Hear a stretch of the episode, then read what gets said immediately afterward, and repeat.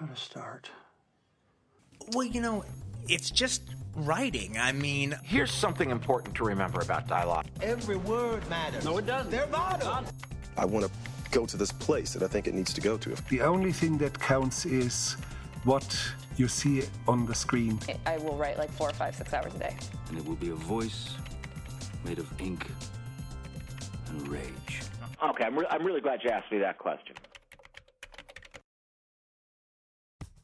Welcome to Creative Principles. I'm your host, Brock Swinson. In this podcast interview series, I'll be speaking with writers, directors, actors, musicians, chefs, and various other types of creatives as we bridge the gap between creativity and productivity. Here we'll be discussing the habits, routines, and lessons that help promote a successful creative life. If this is your first time listening, make sure to subscribe on SoundCloud or iTunes. Make sure to also check out Freelancer Class, where you can learn how to become a freelancer full time or part time. The online course will teach you how to make money online as a writer, marketer, designer, virtual assistant, accountant, or salesperson. Stay tuned after the show to learn how to get access for free to this $99 valued freelancer course, along with some other free items on our website, creativeprinciples.live. Director York Shackleton got his start in professional snowboarding and commercial advertising. As York moved into documentary filmmaking, he quickly realized it's more important to show the authenticity of an event rather than express it in an opinion on screen. The audience need to decide on their own. In the fictional world, the director actually reverse engineers much of his work. He puts distribution in place before he gets financing. He also creates a list of musts, such as actors, genre, and so on, before he fully develops a new idea. This is how 211 came to be. York's latest film stars Nicolas Cage, Sophie Skelton, and Michael Rainey Jr.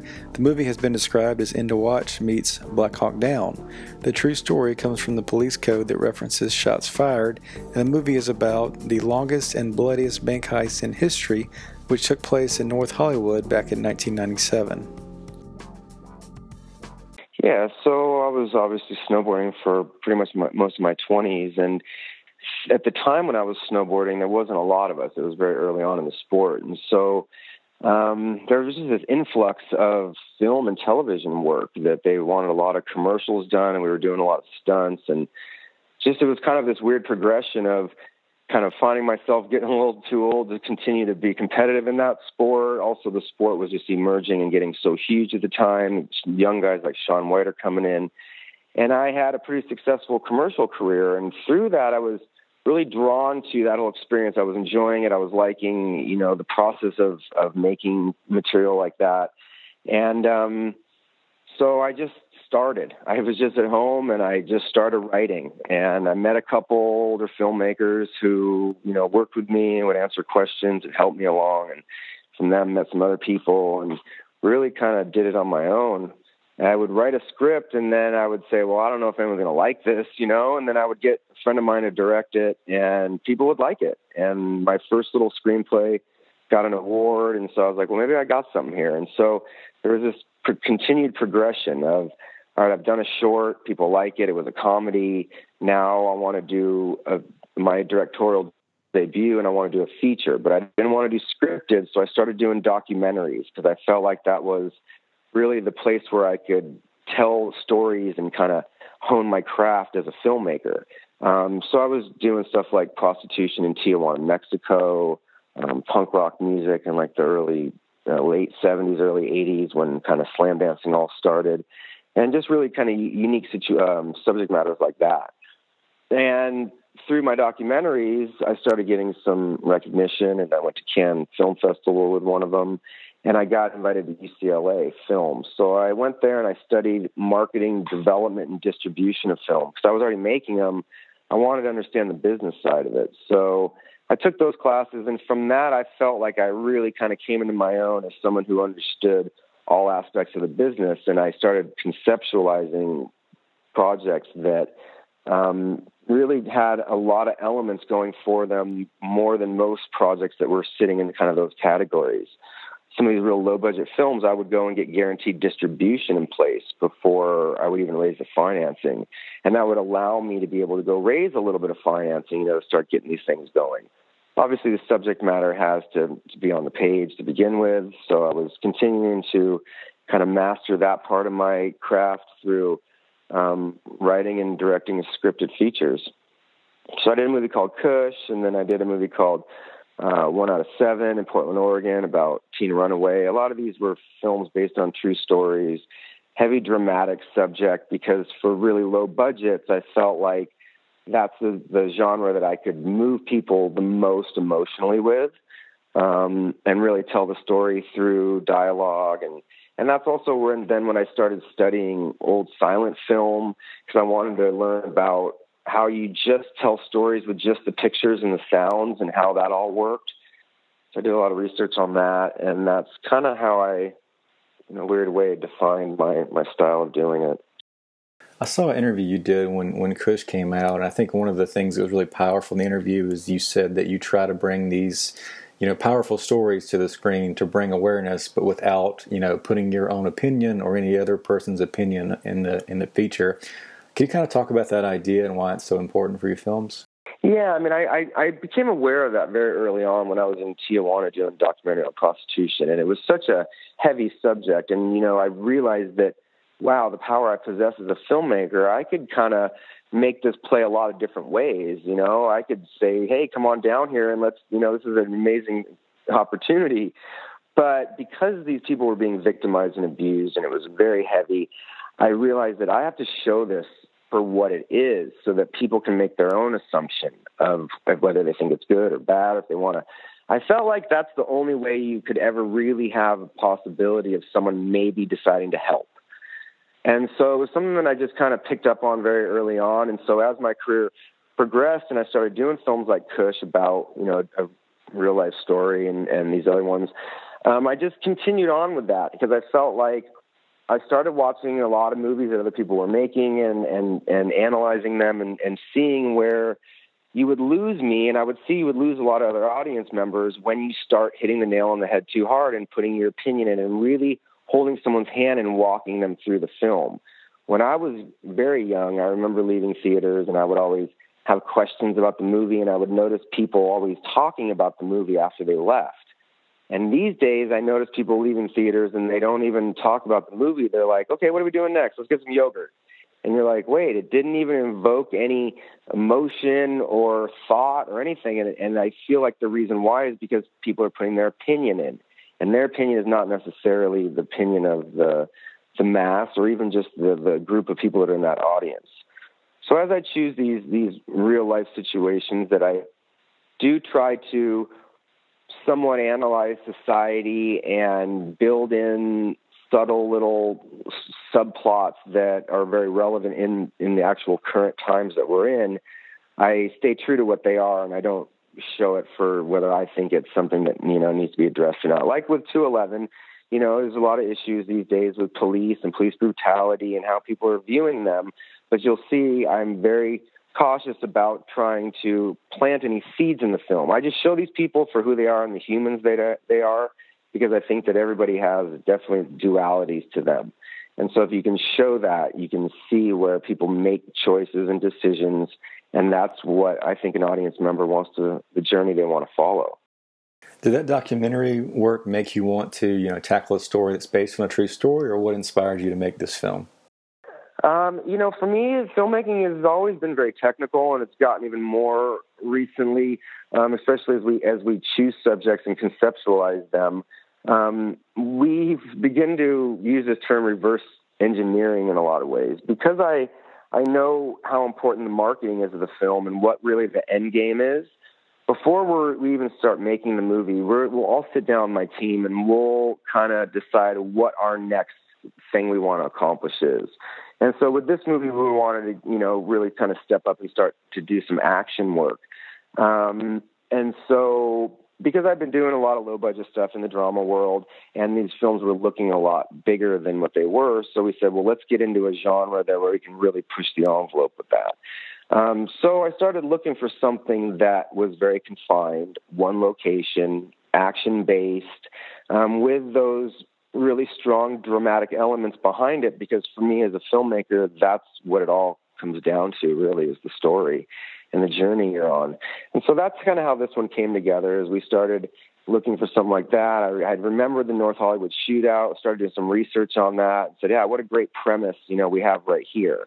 And that was kind of the, the beginning thought of it all. But there was definitely an end game that we all said, we want to be here with this film at this budget, with these types of actors. And we said, that's what it's going to be. So then we can kind of create these stepping stones backwards, knowing the amount of experience that we all have now. We can know, okay, if we do this, we can get to this, to this, to this, boom, and we can get to that point. So there's a lot of analytics and reverse engineering now going into what we're doing. So this is an intense shootout. This was set in 1997, or the actual shooting was. There's supposedly 2,000 rounds fired. How did you kind of, you know, when you went in there to actually put the like, what has to be real and what can be fictionalized? Did you watch footage? What kind of research did you do to bring the story to life? Yeah, so for me, I was really just more looking at an overall, um, you know, blanket idea of of where people were and how and what that was creating um, tension wise. As these see as the police show up and they're getting shot at, you've got only a few of them, so they're obviously you know undergunned, undermanned, and these other guys are very aggressive with with heavy firepower. But as more law enforcement starts showing up, they're now starting to get a little bit of a, a hold on these guys. These guys start to have to take more risks. Now they start coming outside. Once they're outside, everyone's you know kind of face to face. The biggest thing about the action in this movie is I had to look at it like it was a character itself because once it starts, it doesn't stop. And it plays for a pretty long period of time. And so my fear would have been the audience seeing redundancies and it just starting to feel like one really long action sequence. So I looked at it like a character where I was able to give it its own arc, where I was like, okay, I have to bump the firefight here. I have to slow the firefight down now for the audience. I have to look at it like a character and a journey that the character is on and actually arc the firefight itself. Um, so that was something that was laid out in the screenplay before we shot it, knowing that I could continue that on, but still stay with the heartbeat of a of a film. IMDb references movies like End of Watch and Black Hawk Down. What were some of your cinematic influences for the film? So with those two films, it was really the the realism elements of it all. The fact that you know Black Hawk Down is such an amazing film, and when you watch that, you really feel like you went through that situation with those guys. Um, and so those were really the inspirational kind of. It's for me, it's always an emotional thing. I, I look at everything with how it makes me feel and how I think it's going to make everyone else feel, based on the fundamentals of using just pictures and sounds. And so um, for me, it's always just instinctually goes back to that. So those two films, as far as the the realism, the way that you just felt like you were sitting with these guys and going through this experience with them, is is what I ultimately wanted to capture with with 211. So of Watch in particular has some really like in, intense, insane, you know, camera chase scenes. As someone involved with extreme sports, how has like GoPro shots kind of changed film in your experience, and how did you use any specialty cameras for this new movie? Yeah, I mean, I think even since the very beginning, um, cameras are all every camera is different, every lens is different, every medium that you shoot on, whether it be film or digital, is different, and they all have their own unique look and feel to them. And so I think our job as filmmakers is to study every one of those and know what they do and how they make you feel and then use them accordingly. Um, I think that a lot of people just use new technology just to use it, but that becomes a little gimmicky if there's not a root behind it of why it's being used. You know, I'm using a big, you know, 75 millimeter camera because I want that big wide look or I want you know something that goes with that, or I'm going to go to GoPros because I know GoPros are going to give you a certain feel and a certain look. You're going to feel like you're right there riding along with it. You're going to relate it to action sports and stuff that you're seeing online every day, so you're going to immediately feel like you're watching a YouTube video or something along those lines. So I'm going to derive back to why I'm using that camera. Um, so with this film, what we really did was because the action we didn't have a lot of opportunities to do multiple takes on a lot of that, and I wanted to tie heavy dramatic performance into it. Um, we're worried about coverage, and we're worried about can we really, you know, duplicate certain things. And so I was able to use multiple cameras on the film, and I found that getting your mediums and your close-ups at the same time on one take, and especially if you can do that on both sides simultaneously, one take can give you so many options to edit that together. And then you can really work with the actors to let them experiment and play a little bit within these parameters that you set for them. So you don't have to be so specific to every single movement in every single take. And it allows you to be very organic with the performances and yet still be very technical with the action side of it simultaneously within one one shot. So how did um you know how did your star Nicolas Cage get involved with the film? Did you write any of these roles for certain actors?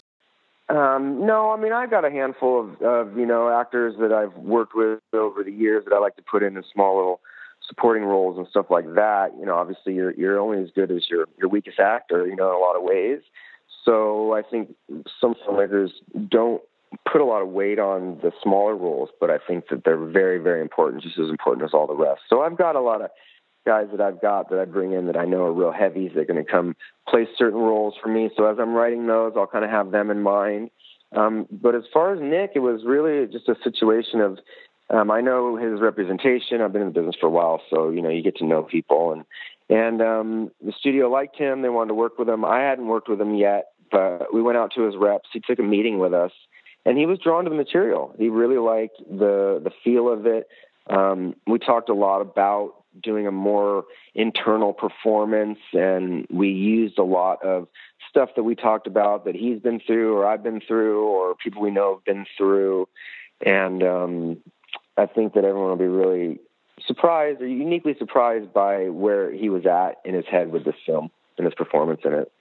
I've just got uh, one more question. So you're very aware of your budget and what kind of story you want to make. Do you have any, you know, single piece of advice or any bad advice that young writers and directors may hear as they enter the field that they should ignore? Uh, you know, I mean, I think it's the it's the it's the same thing. I think everybody hears, and I can be the first to contest to it. You guys get out there and do it, because if you sit back and you keep waiting to you know fix that last typo and and you know think it through and think it through and sit on it and sit on it, you're just never going to get out there. It's a long road it's a really long road and you got to be very committed to it and love every second of it and you got to educate yourself. And in time it'll happen for anybody who puts that in because you will master your craft. And whether people like your films or not you can never control that. I mean it's always going to be a 5149 and hopefully 51 is the one that like it you know not the 49 but it's just always going to be like that there's nothing you can do about it. And people might watch your movie today and not like it, and then they'll watch it a month from now, and it's the best movie they ever saw because they just broke up with their girlfriend, and now they can relate to it. You know, and so it's not every movie's for everybody, and you just gotta not get hung up on that and and stay in your lane and do you. Thank you so much for tuning into the show. Before you leave, don't forget to sign up for the weekly newsletter, where you also get free access to the freelancer course, Master the Freelancer Mindset. This system will teach you exactly how to find clients online, which includes step one, the psychology of the mindset, step two, how to create a killer profile, and step three, how to find quality clients. This online course is valued at $99. It can be yours for free. In addition to the free course, you'll get access to the ebook How Hollywood Screenwriters Annihilate Writer's Block. This contains advice from Aaron Sorkin, Cary Fukunaga, and William Monahan. You can find all of this and more on creativeprinciples.live Visit the website for new interviews, articles, and the daily blog. That's creativeprinciples.live.